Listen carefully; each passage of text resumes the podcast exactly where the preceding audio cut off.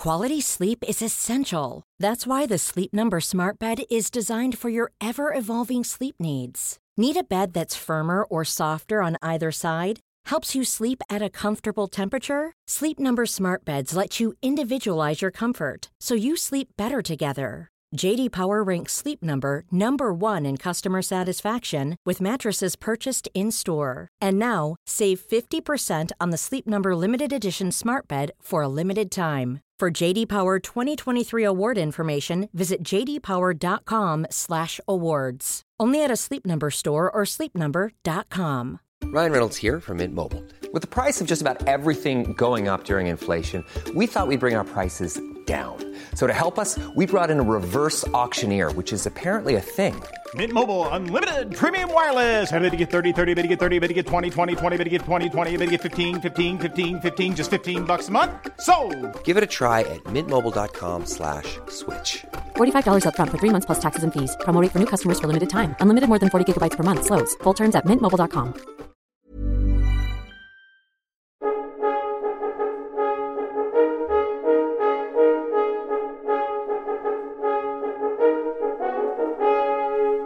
This podcast is called Not Just the Tudors. But it also is the Tudors. And this week, to mark the 485th anniversary of Anne Boleyn's death, which was on the 19th of May 1536, I've gone to town with a two part podcast special reflecting on Anne's life and her afterlives. Featuring new research and reflections from some of those who have worked to chip away at the myths that stick to Anne Boleyn like barnacles to a rock. This podcast special blows away the dust and breathes new life into a figure who's often more remembered for how she died than how she lived.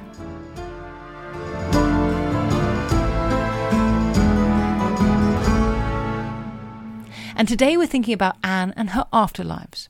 Anne Boleyn has long featured in historical fiction, in films, and in popular TV depictions of the Tudors.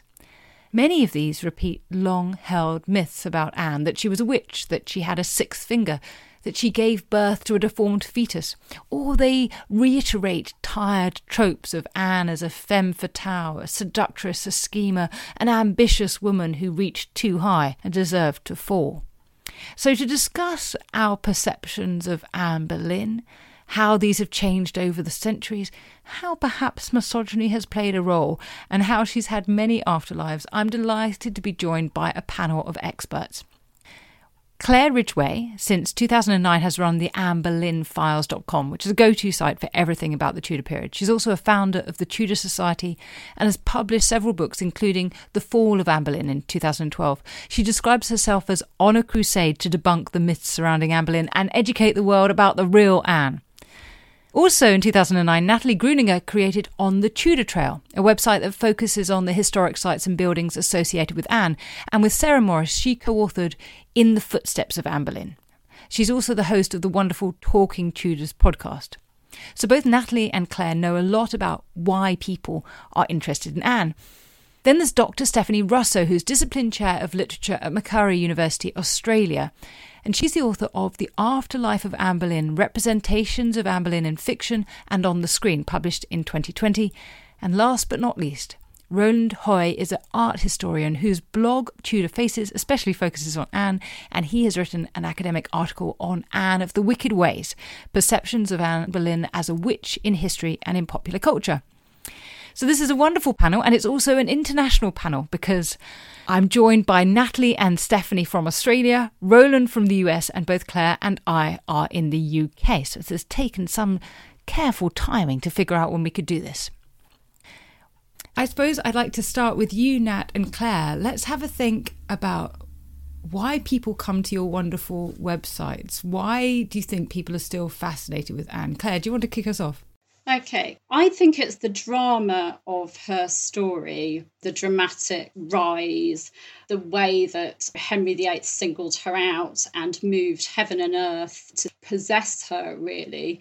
The whole great matter, the break with Rome, it was all so much. He really turned England upside down to have her. And then, of course, her dramatic fall and the tragedy of that. I mean, it is really like a modern day soap opera. So I think it's that. And also, I think I've had comments that Anne is this really strong female. She's not your typical 16th century woman either. Someone said that they really related to her because she was a kick ass female. so, yeah, a very different kind of 16th century figure. Natalie, is that what you think as well? Is what you found? Absolutely, I do agree with Claire. I think the story is just extraordinary, and that does attract us very much so. But I also think there's a sort of air of mystery about Anne and Anne's story. There's so much that's unknown, there's so much that's disputed, all those fundamental questions. You know, when was she born? What does she look like? They're all things that we still debate and passionately discuss today. So I think that mystery brings a lot of people to the story because they do want to know the facts as much as possible. I think that point also about her being seen as a kind of role model is very interesting as well. Does anyone have any thoughts on why she's come to be seen as this kind of proto feminist? Well, in my research, I found a lot of novels that position her as a proto feminist that actually start quite early. So, even Jean Plaidy in the 1940s is writing novels in which Anne expresses an interest not in feminism per se, doesn't use the word, but expresses an interest in women's rights. I think it's become a mainstay, really, of historical fiction this idea that she was ahead of her time, that she was interested in women's education, that she was not like other 16th century girls, and that she had a kind of more intellectual engagement with the world. Whether that's true or not, we don't know, but it's become a mainstay, really, of historical fiction that you see repeated over and over again. Alison Weir comments in the notes to her novel, A King's Obsession, which is the second of her Henry VIII Six Wives series. She actually comments that she felt compelled to represent Anne Boleyn as a kind of proto feminist figure because that is the currently accepted view of her. So it's interesting to see fiction feeding into history, feeding back into fiction, because she is a historian, but she's taking up this image of Anne that really has become, as I said, a mainstay of historical fiction. It's just accepted as a truism now, repeated endlessly and endlessly. Thank you, Stephanie. I think that's right. And Roland, you've thought quite a lot about some of the most persistent myths and legends about Anne, and particularly thinking about her as a witch. How has she built up a reputation as that? There is a misconception that Anne Boleyn was charged as a witch when she was arrested in May 1536, but the truth is the witch aspect never existed at the time and in my research until the 20th century actually. So when she was charged was actually as a whore, as a adulteress with her brother, amazingly enough. And the negative talk about Anne Boleyn after her death was mostly as a whore, again, as a person who was sexually active and promiscuous, and as a heretic. But it wasn't until the 20th century that she was perceived as a witch, amazingly enough. So let's come back and think about her reputation over the centuries since in a second. But Natalie, this idea about myths, is this something that you encounter? Does it frustrate you? It's something that I think Claire and I running websites as well for the time that we have encounter so much of this. And it's not a criticism about people that write to us and ask questions. It's simply something that we've observed. And I think in terms of the witch myth that you just discussed and that Roland mentioned, we always have to look at where these stories are coming from. And I think we'll find that in terms of this particular story, it is the work, of course, of someone we'll all know, and that's Nicholas Sander, of the Catholic exile living during the reign of Elizabeth I. He was, in fact, only around six years old, five or six, at the time of Anne's execution. He is, of course, responsible for many of these myths, including the deformed fetus story that I'm sure lots of people have heard of, and the witch, He describes her as having a wen, a protruding tooth. So many of these sorts of ideas about Anne and witchcraft did originate with him, and he was, of course, only trying to discredit her daughter. So it's really interesting, I think, to keep that in mind. And the origin of these stories is really fascinating too, how they've been perpetuated throughout the centuries.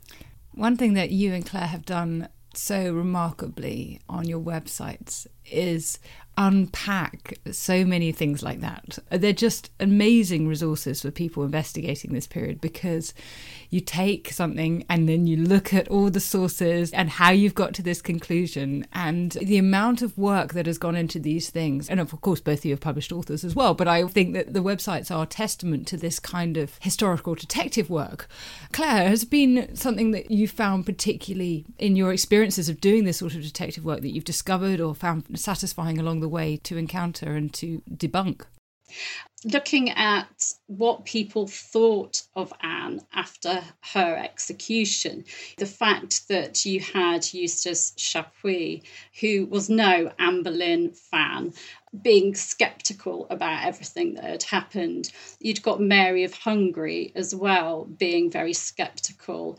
And so there was this skepticism. There were rumours about Jane Seymour. And too many people think that everyone believed that Anne Boleyn and the men were guilty, and it's just not true. There was lots of skepticism, lots of rumours about the king and Jane Seymour, gossip about that. So that was kind of satisfying for me to be able to sort of debunk the idea that in the 16th century everyone thought that Anne Boleyn had done this, that she was this woman that had slept with all these courtiers, even the king's groom of the stool and her brother, and that everyone just fed into that. Everyone believed the king and Cromwell. So that was satisfying when I did that research and found what the rest of Europe was saying. So, in case anybody listening is thinking, so what was Anne Boleyn convicted of? Now, do you want to take us through the evidence that is used against her? Yeah, so the charges of adultery, incest, and treason are the charges that she was charged with. So, no witchcraft, you'll notice. the way the language has evolved over the centuries also causes quite a bit of confusion because, of course, there is mention, and apologies for my French accent that doesn't really exist, but sortilege is a word that was used to Chapuys suggested that Henry had told somebody that his marriage had been made using sortilege, like charms and spells. But of course, as Professor Ives brought up in his great biography, this could just have been referring to the fact that Henry was talking about his heirs and in terms of divinity and what had been suggested was going to happen in his marriage. So the, the language is really interesting as well and how it's been used and adapted over time. So, yeah, those are the three primary charges. Of course, even the records of the trials they are incomplete, unfortunately, and they are, of course, also in very legal Latin. So a lot of people have relied on transcriptions, which has also sort of muddied the waters as well. Roland.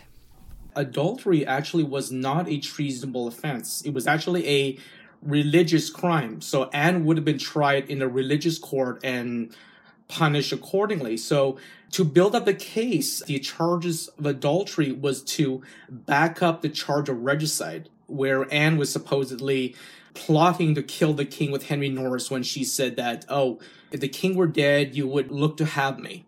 So the charge of adultery was really to, again, back up the regicide charge. Yeah, so it's very much trying to blacken her character on the basis of what appears to be fairly flimsy evidence that Anne is conspiring the king's death, which is treason. And that is fascinating, but it has effectively worked, I think it would be fair to say. Let's talk about how Anne's reputation has been established over time. Stephanie, you spent some time thinking about this, her reputation over the centuries. What were people saying about her later in the 16th century, 17th century, 18th century?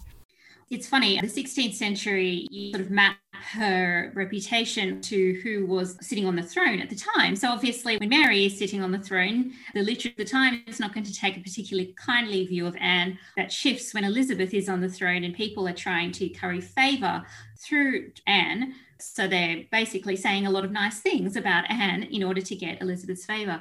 What's also interesting is in the 17th century, uh, representations of Anne start to fall away. So there's this huge gap of time in which we don't really see her represented much in the literature, or if she's there, she's sort of not there at the same time. So a lot of people have made the argument that you can see echoes of Anne's story in Shakespeare's The Winter's Tale. And anyone who will know The Winter's Tale will know that there is a woman who is accused of adultery in that play. Now, obviously, the play ends happily, things did not end happily for Anne, but people have seen it as containing an echo of Anne. And that's quite a strategy in the 17th century, actually. That's also used in the tragedy of Mariam which is not really about Anne Boleyn. It is about Mariam, a biblical character, but there are again echoes of Anne Boleyn's story that are there in that place. So there's a sense that even though Elizabeth was on the throne or Elizabeth had just died when these plays were being written, Anne was still problematic people hadn't quite figured out a way to represent her. They hadn't quite figured out a way to marry, for want of a better term, the sex parts of her story with the religion parts of her story. That was a problem. So then you get to the end of the 17th century and you start to get things like John Banks's play, Virtue Betrayed. And Henry is a problem, and he is sort of preying on Anne, and she is represented as this sort of icon of Protestantism, and Anne is seen as this victim. Going into the 18th century, we start to see women take up her story for the first time, which I think is particularly interesting because she had been inscribed in literature prior to that point, predominantly by men who had their own set ideas of what women should be. So in the 18th century, you start getting her written by women. And the piece that I particularly love and I always love to talk about is Sarah Fielding's representation of her life. Oddly, this appears in a book that was actually written by her brother. So, Sarah Fielding is the sister of the famous English novelist Henry Fielding, but she actually writes a chapter of one of his books called Journey from This World to the Next. And this is a book in which the main character goes down to the afterlife, speaks to Anne Boleyn about her life, which, you know, is a sort of fantasy people have had. If you could meet Anne, what would she say? She actually doesn't say all that much about Henry, interestingly enough. She talks mostly about her experiences in the French court. And what she says is that she's learnt that men will always let you down and that you should use your sexuality and your power as a woman to get what you need to get in order to move through a world that's hostile to you. And that's basically what she's done with Henry. Because she realizes that she lives in this patriarchal world, she has to use the resources that she has, which is her beauty, her charm, all of these things that have become kind of legendary part of Anne Boleyn's appeal, in order to enable her to build herself some kind of life.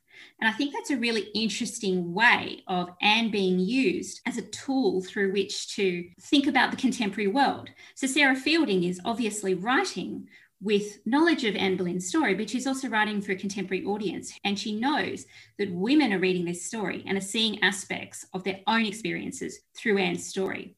And I think going back to what we were saying before about Anne being seen as a feminist, and I talked about the 40s, I think you can actually trace it even further back than that to this kind of writing. And that becomes a kind of dominant theme of 18th century writing, that she is this icon, I think, of women's experiences, right? That she talks to women across centuries. Yeah, that's a really interesting point. But I also think that it's true that she has become a kind of cipher over the centuries and used in different ways. And perhaps that's never more true than, than when we get to the 19th century and we suddenly get this flourishing of historical works, including works by women, that are thinking about merry old England and the Tudor past, and it's become this exciting period to focus on.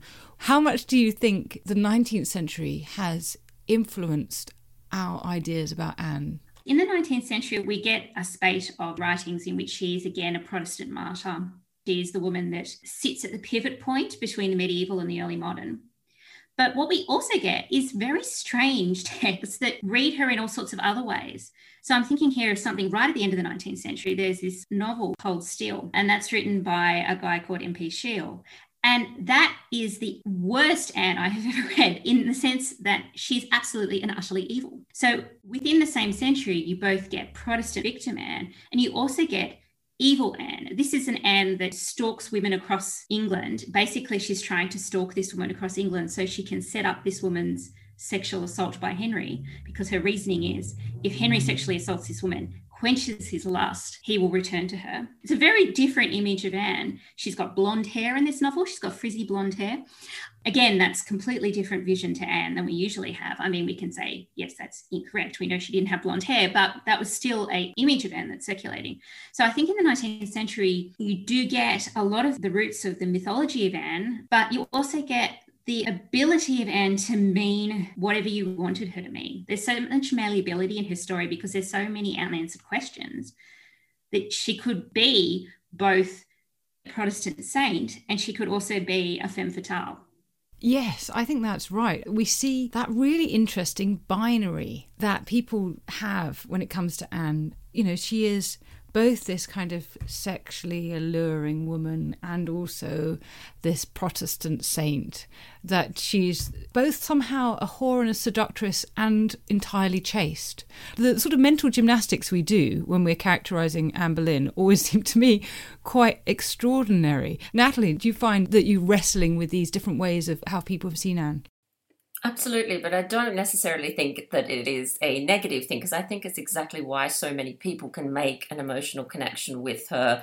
I know that there's people from all walks of life all over the world attracted to Anne's story because they see something of themselves in her, partly because of all these representations over the centuries. The temptress, the seductress, the Victorians painted her as the damsel in distress, the romanticized version that we get so people see her and see something of themselves. I also think the fact that she wasn't perfect. She wasn't a saint. She was sometimes perhaps Catherine of Aragon may seem a little more distant because she was such a successful queen and raised to be a queen. But Anne is somebody I think that people can relate to, and for all different reasons as well. And I guess we're all very familiar with the depictions on film, on TV, in fiction in the 20th century. Claire, of those many depictions of Anne in fiction and film, are the ones that you find particularly compelling or ones that you find commit an act of calumny about Anne? The other Boleyn girl, Natalie Portman's version, is just to me a total travesty. I can't stand the novel. To me, it's been so responsible for a lot of damage to Anne Boleyn's reputation. So many people come to my site quoting that novel as if it was a biography because they believe that it's a novel that's based on history, therefore it's true. And so they believe that Anne Boleyn committed incest. They believe that she had a deformed fetus. And to me, that's done so much damage. Whereas the Tudors, which is really interesting because, I mean, that's not at all accurate either. Natalie Dormer's acting and the storyline of that seems to have made people very sympathetic to Anne. I found that very emotional. I mean, the most emotional scene for me, I think, was her sobbing in her cell in the tower while the men were being executed. Her brother was being executed. And that really caused sympathy, but at the same time, it was a very sexual depiction of Anne as well. And going back to the sexuality aspect, just overnight, last night, I published a video on my YouTube channel about Anne and Cardinal Wolsey. And someone just commented there that Anne wasn't a typical English beauty, and yet Henry VIII loved her, Henry Percy, Thomas Wyatt. And so she must have learnt something in France that she was able to use to entice these men. And I just thought, oh, wow, are we going back so far in time that a woman is only seen as attractive by men if she has some skills in the bedroom or uses her sexuality? And to me, I know so many women that have got something about them. They may not be seen as pretty or beautiful to our standards today, but they have something about them that makes you do a double take as they go past their confidence, something that oozes from them. And it's not them trying to entice a man, trying to prey on a man. And there is that idea that Anne Boleyn, like Natalie Dormer in The Tudors, is flirting with Henry and then she has him in some kind of sexual stranglehold. She is holding out on him on purpose because she wants to be queen. And that idea is so prevalent and so damaging and really hard to overcome. You can say to people, well, how would she ever know that she was going to be queen? How could a lady in waiting, a maid of honour, know that she could ever say no to a man, to the king, and that he would keep going and that he'd go through all of the great matter? He'd wait for years for her. I find that a real struggle on a daily basis. I absolutely understand why. And it is interesting how that concept that whilst in France she learnt some mysterious sexual practice that made her utterly compelling to the king. I mean, look, we're talking about oral sex. That's all we're talking about. There's like there's a limited range of things you can do sexually. I think humans found them out a few centuries before us. They probably knew about them in the 16th century. But the way it's talked about as if like this extra thing that she could do, no one has since known. Anyway, so that bothers me too. Natalie.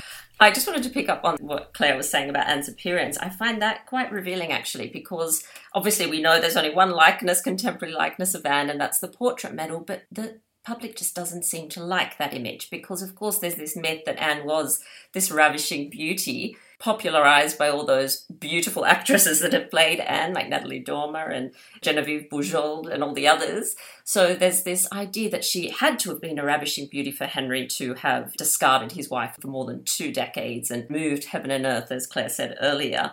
But we know from the scant contemporary evidence that she was in fact not the English rose. She was quite different looking, kind of olive skin, fairly dark hair. We're not sure exactly what shade, but fairly dark, probably dark eyes as well quite thin probably.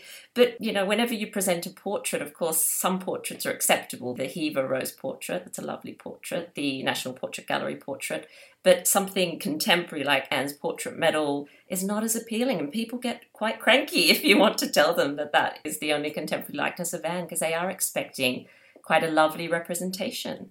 And many of the portraits that we do have are later and we think have probably been made to look somewhat more beautiful than they may have been originally. But I suppose the heart of what you're saying is people find it difficult to accept, and this shows continuing misogyny, that actually it was just the fact that she's charismatic, just really intelligent, educated, sophisticated, witty, you know, just that stuff. And actually, that's what Henry VIII tends to look for in women. Stephanie. Well, it's interesting how Anne's blend or her variety of attractiveness really becomes a trope in historical fiction and film, I think, as well, because a lot of the novels, say from the 1960s onwards, you get a lot of contrast drawn out between Mary Boleyn, who is blonde English rose, and therefore good and also domestic. She's much more interested in the domestic sphere.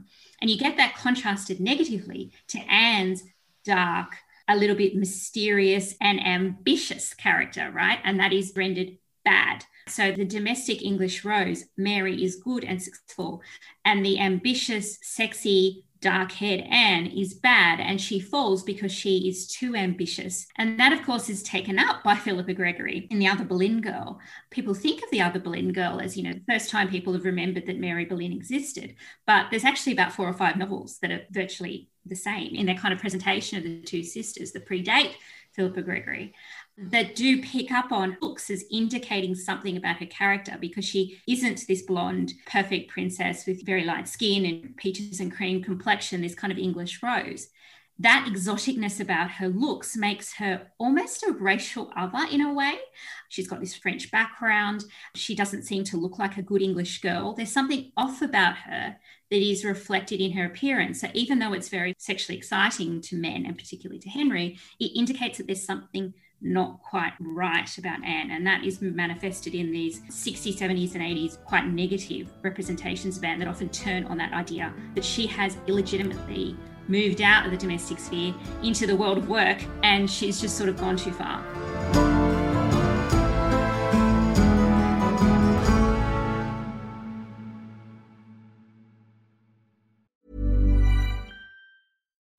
Life is full of what ifs. Some awesome, like what if AI could fold your laundry? And some, well, less awesome, like what if you have unexpected medical costs?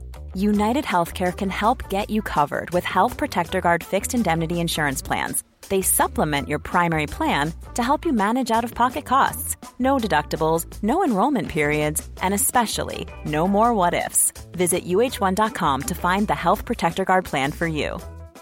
There's never been a faster or easier way to start your weight loss journey than with PlushCare. PlushCare accepts most insurance plans and gives you online access to board-certified physicians who can prescribe FDA-approved weight loss medications like Wegovy and Zepbound for those who qualify.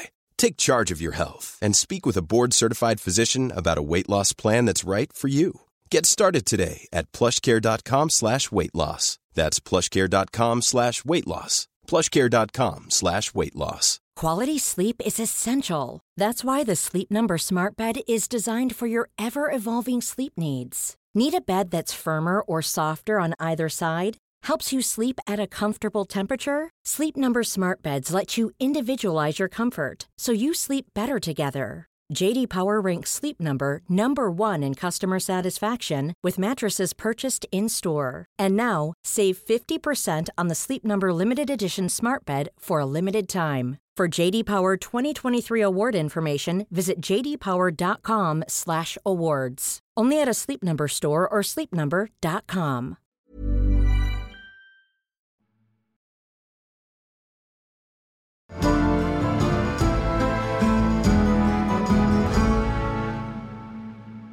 Roland, have you come across that effective sexism or misogyny in your readings of how Anne has been depicted, particularly in the 20th century, I suppose?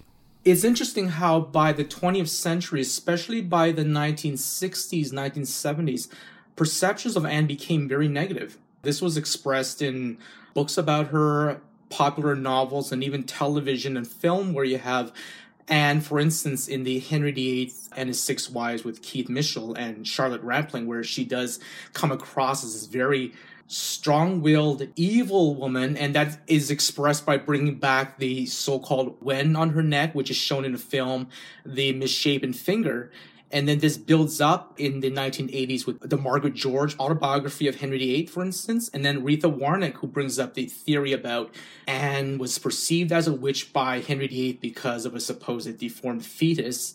And then you have Philippa Gregory building up on this theory too. So it's interesting that how she went through this nadir of being so negative, but by the 2000s or so, she became very popular. She became a feminist icon, the It Girl. And if you read Susan Bordo's book, I mean, this expresses it very nicely how her progression to a heroine has happened in the last 10 years or so.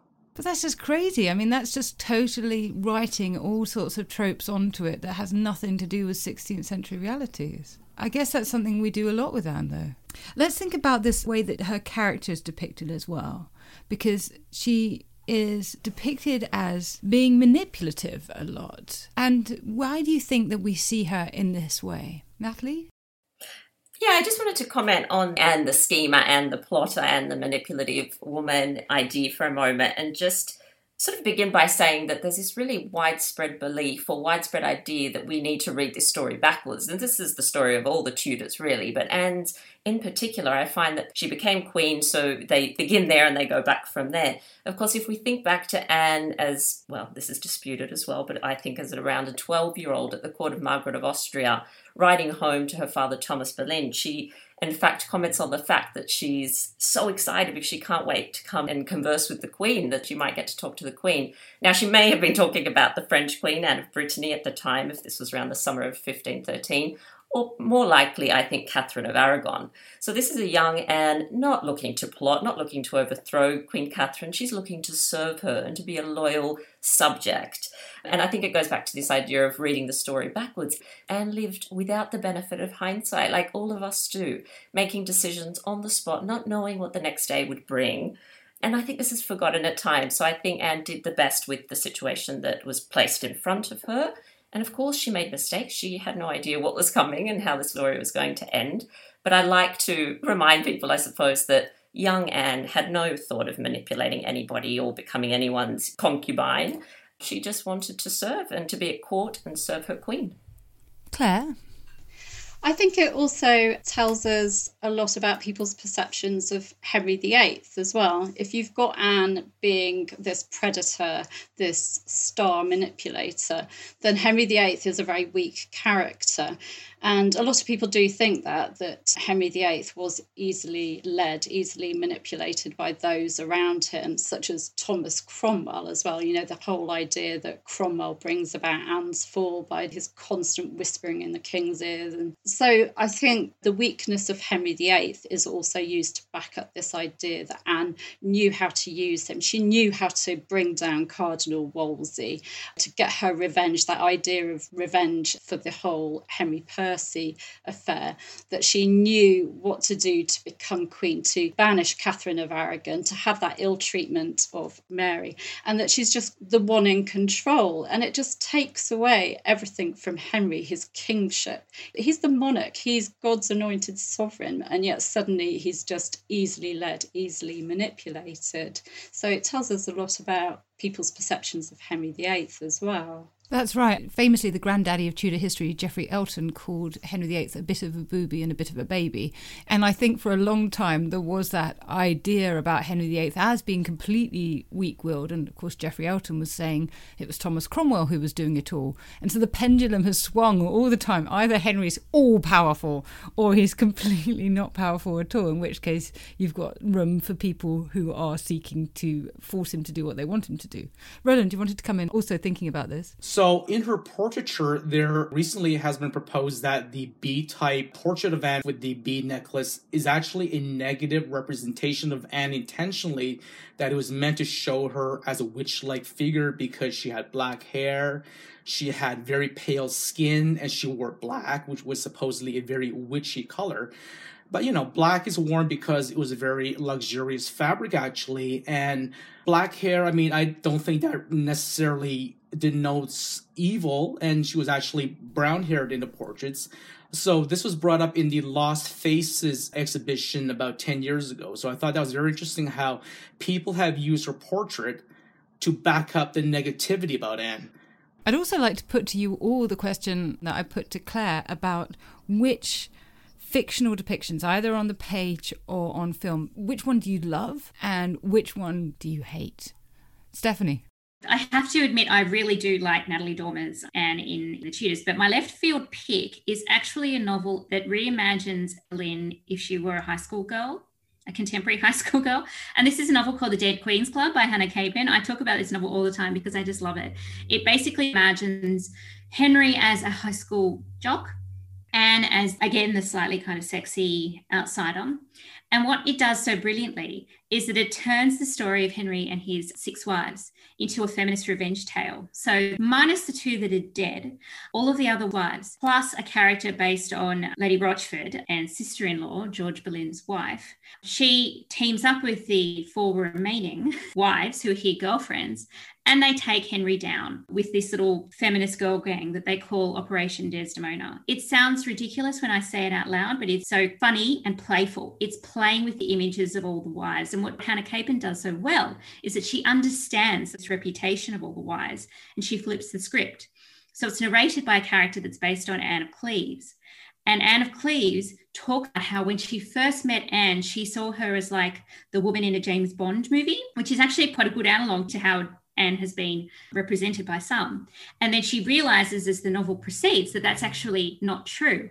And she says the story of Anne Boleyn can be whatever the teller wants it to be. And when I read that line, I was like, yes, that is what my entire book is about. So I really like The Dead Queens Club. It is a really fast, really fun, really clever read. My least favorite, yeah, I'm going to have to echo what everyone else has said. The Other Boleyn Girl, not my favorite. Interestingly, um, the historical inaccuracies don't actually bother me, but I think the book is tremendously sexist because it does represent Anne, I think, as undone by her ambition. You know, women shouldn't get involved in politics. If they do, then bad things will happen. They might get their heads chopped off. Whereas if you stay home and be content in the home and with your husband and, you know, you don't make waves, then you'll have a successful life. So that is my problem with the other Boleyn girl. Oh dear, poor Philippa Gregory. She's not coming off well. And I'm very fond of her work, even though I do take your points. Natalie, what's your travesty? My favourite, well, it's a tricky one, but I think I'm going to go with Anne of the Thousand Days, Genevieve Bujold. I think she captured something of Anne's spirit her charisma. Of course, again, there are inaccuracies as with everything. I'm, again, not too bothered by that, but I do love how spirited Anne is. And I also love that she gets to confront Henry in the tower. I think we all want that to have actually happened. Some people believe she did get to write that famous letter. So I'm going to go with that one as my favourite.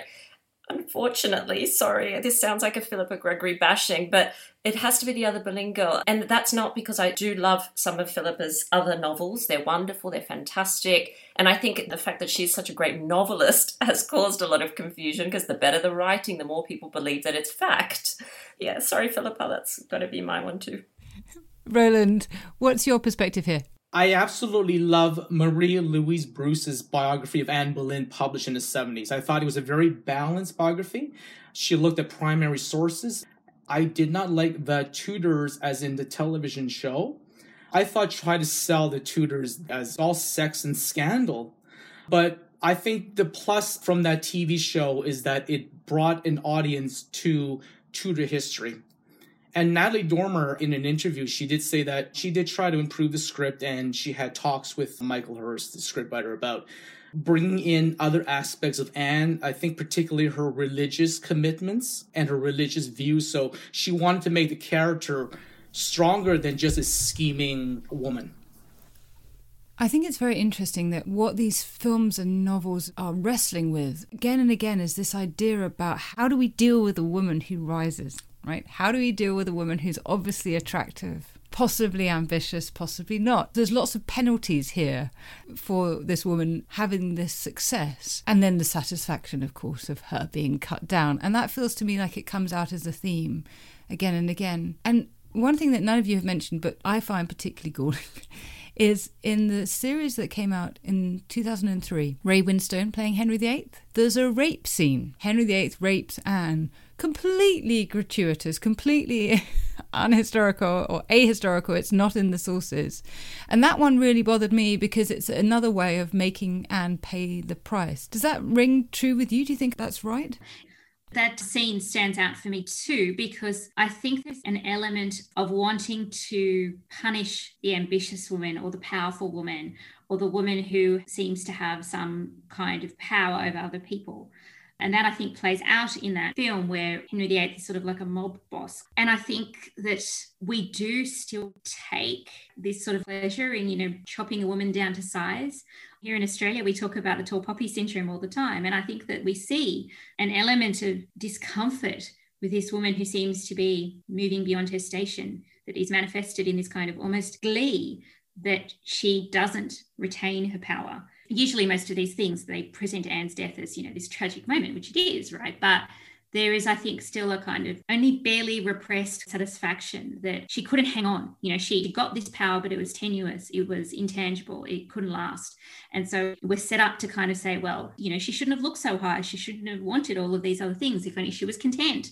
If only she sort of let herself be the mistress for a while and then faded into obscurity. There's that sense of delight or joy that these series, like the one you mentioned, ask us to take in this idea of her being cut down to size, which is very troubling.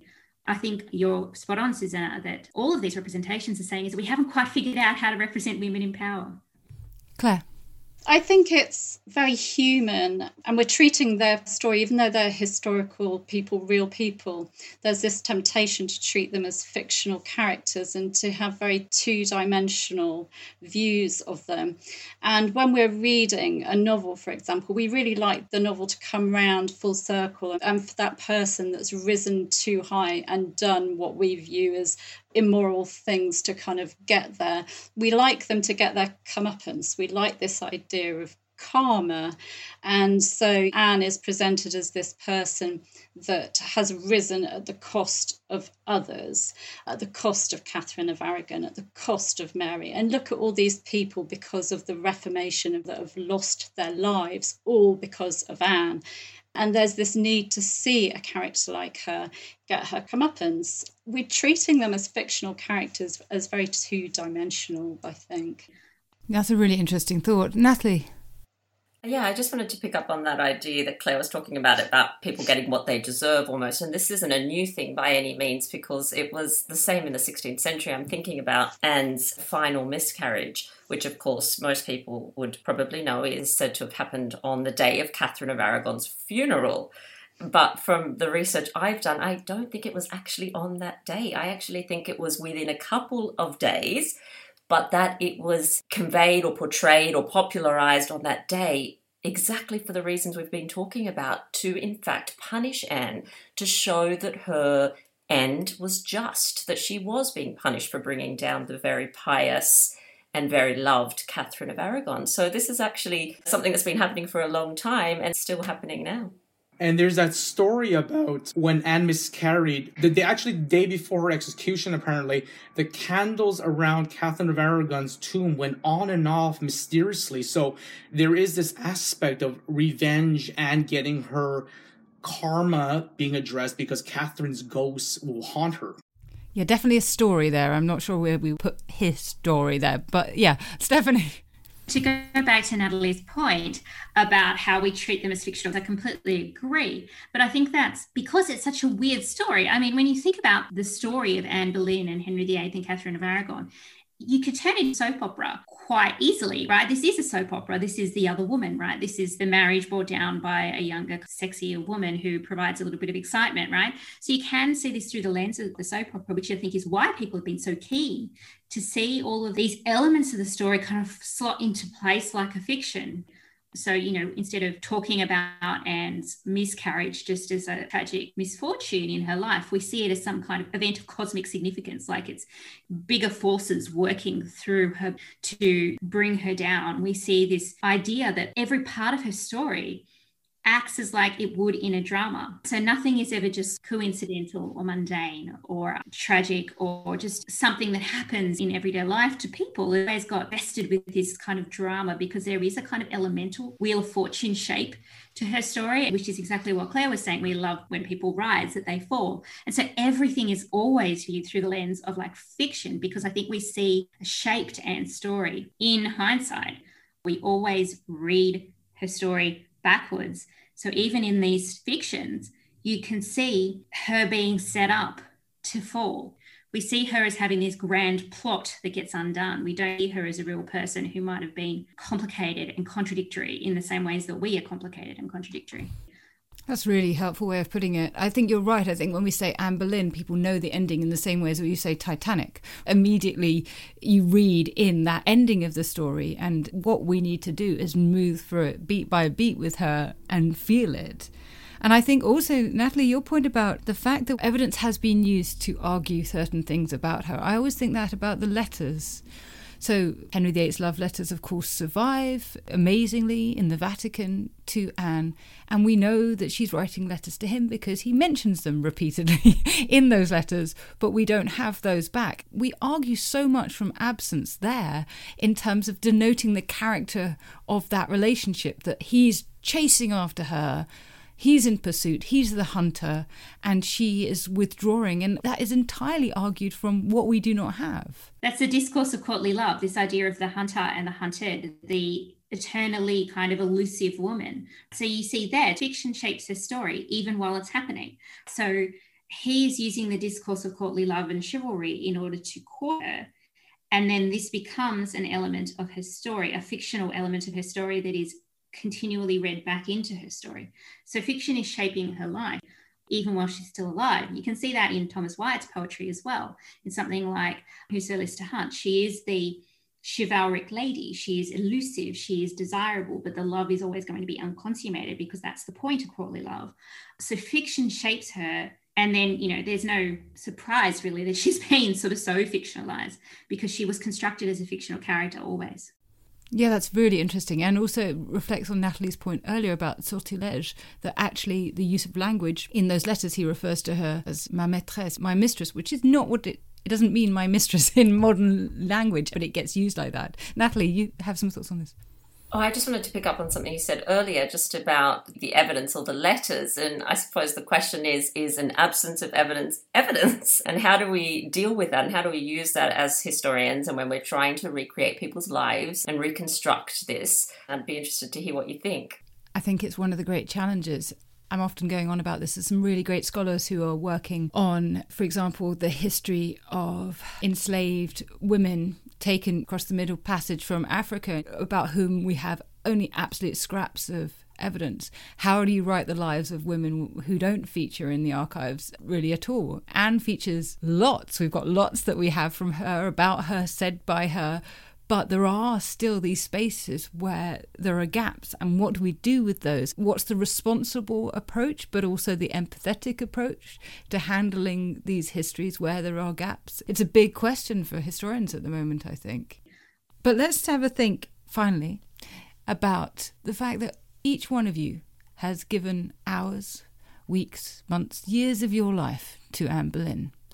And I think that what we study, what we work on in some way represents something about ourselves, that we must be driven by something. So, why have you spent so much time with Anne? For me, it was the fiction, actually. So I had always been interested in Anne from when I was a young girl. I don't recall why. I don't remember what the first text that I read was. I just knew I was always interested in her. And so I just became fascinated by that question of why? What is it about this woman that is so endlessly representable, is so endlessly fascinating? Why is it that we never get out of Anne Boleyn's story? Claire, what do you think? Well, for me, it was Anne that drew me in initially but actually it's her whole family that have kept me interested i mean george is just as fascinating to me as is thomas boleyn and then you get jane boleyn and elizabeth boleyn who's a complete mystery it's the fact that her whole family has been blackened you know all the ideas about george boleyn and did he really have homosexual relationships at court did he really beat his wife and have an unhappy marriage was jane boleyn really the person that brought the boleyn down out of revenge and jealousy? Was Mary Boleyn really this angel? There are just so many myths around them. And Thomas Boleyn pimping out his daughters to rise at court when actually he was already rising in Henry VII's reign. It's the whole family, the way that they've been blackened. And for me, I just like to be able to put things right. That's really interesting. I love that sense that you're doing justice. You're the lawyer for the dead uh, and you're protecting their interests. Roland? My interest is in Anne's portraiture. Imagine we know Anne, but let's pretend we have no portraits of her. And when we read about famous people, we want to know what they look like. We want to know what Joan of Arc really looked like. And Cleopatra, for instance, who really have no faces, but just modern perceptions of who they are. And with Anne, we have that problem too because of her lack of portraiture. There are just very few images of her. So I like that aspect of her where you know, she is mysterious, and I like the detective work that goes behind tracking down what she looks like through contemporary sources and the pictures that we do have of her, the images one of the images of her that I find very fascinating is the Chequers locket ring. For those who have seen it, I mean, what a treasure. What a beautiful little treasure that is. Yes, it's an amazing picture. We've got in the ring a tiny little portrait of Elizabeth I, and then above it, what looks like it could be Anne Boleyn, could perhaps be a young Elizabeth I. It's someone wearing a French hood and looking like Anne does in many of the later portraits. So it's a bit of a mystery. Natalie, what drives you? I think my answer is, I was going to say twofold, but it might be threefold. There is, of course, the extraordinary story. I think stories are absolutely critical to my life, and I know to many people's lives. It's how we understand our world, it's how we talk about our lives. So there's that aspect of the extraordinary story. I could, of course, rattle off, you know, her many talents and attributes, many of which really are that I can relate to. For example, her charitable endeavors and her promotion of education, how important she saw that. But there's also part that's kind of mysterious, Susie, that I find really hard to explain. And I suppose, you know, even now when you meet people today and some people you connect with immediately others you don't. And even over the internet i've made great friendships with some people not with others. So there's this sort of mysterious aspect as well that has drawn me to her story ever since i first came across her in my early 20s that i can't really explain that but i just feel quite drawn to her. I can admire all other women and queens and henry's consorts. I think catherine of aragon was extraordinary as well I'm not just Team Boleyn, although I am Team Boleyn, but I'm not just Team Boleyn. But yeah, so I think part of it is a kind of mysterious, just emotional connection that I've made with her. I love the idea that Anne's charisma has stretched down the centuries and that we're still just drawn to her as moths to a flame. Thank you all very much indeed for helping us think a bit about our perceptions of Anne Boleyn. You've brought so many layers of understanding to it, so much complexity that actually, whilst I feel like we've been ripping off all sorts of myths and debunking them, I feel like we've got so much more to think about. So we might have to come back to this sometime.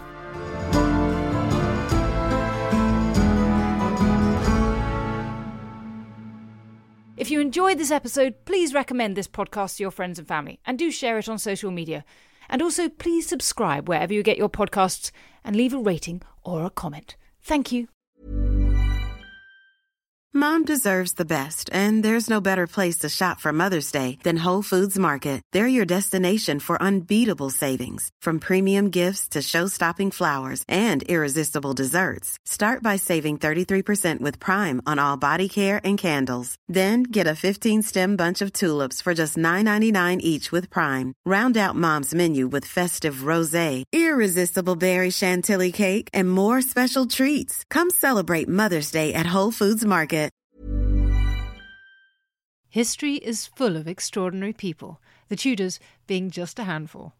In my latest film on History Hit, we meet Bess of Hardwick and go inside the incredible house that she built, a house that defines the elegance and grandeur of the Elizabethan age, a house fit for a woman who climbed to the top of the Tudor social ladder.